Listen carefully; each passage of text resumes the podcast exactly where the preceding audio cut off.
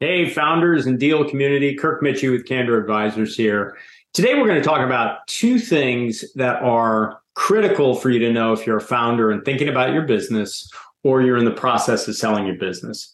The first one is the number one deal killer is seller expectations. The reason we bring it up again is that right now, what's happening is that buyers are talking about multiples coming down. That doesn't mean they have yet, but what's happening is that sellers are getting more persistent in their expectation of meeting what might be an EBITDA multiple from a year ago.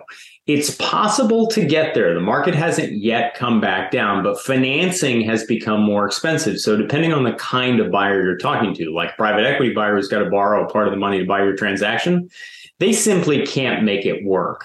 So they're not going to tell you that they can't get to your number. They'll drag you along for a while, earnestly hoping that they can come up with a structure that might work. But if you're the kind of person that wants the majority of your proceeds in cash at closing and you don't want to do a seller note and you don't want to do an earnout, well, those private equity buyers are going to have a hard time doing your deal now especially if they need to borrow a meaningful part of the, the proceeds.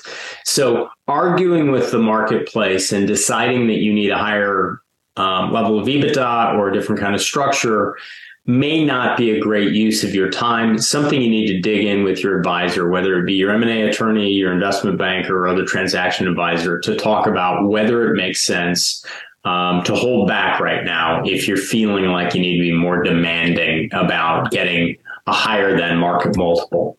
The second thing, and this probably informs the first thing, and that is FOMO or fear of missing out. We're hearing from a lot of founders who are worried they might have missed their window. Now, they don't come to us and say, Hey, I'm in fear that I'm not going to be able to sell my business for what I'd hoped to get for it. And because of that fear, I'm in a panic and I want to sell it quickly that's not typically how we speak to each other in business. That might be happening. That might be undergirding what's going on. But the way it manifests is more like I want to sell my business, but I won't take anything less than 12 times. And I want a stock deal. I will not accept an asset deal and I don't want an earnout. Okay. Well, there are a number of things that need to come together for that to happen. Your business has to be big enough, unique enough, and growing fast enough to justify a 12 times multiple. And depending on the buyer, um, they might want to do an asset purchase rather than a stock purchase, and they might gross you up for the tax differential between those two different things.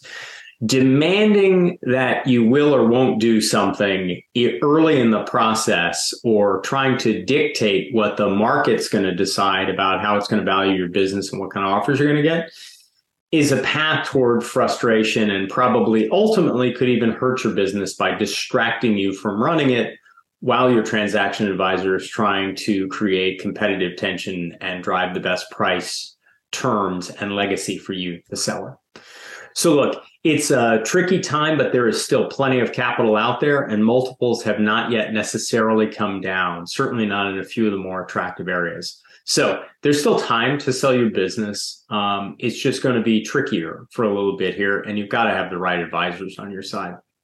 This is just not a DIY kind of thing if we can be helpful, either because someone on our network is the right resource for you or we're the right resource, please reach out to us, Candor Advisors. Let us know how we can help. Have a fantastic week and Happy New Year.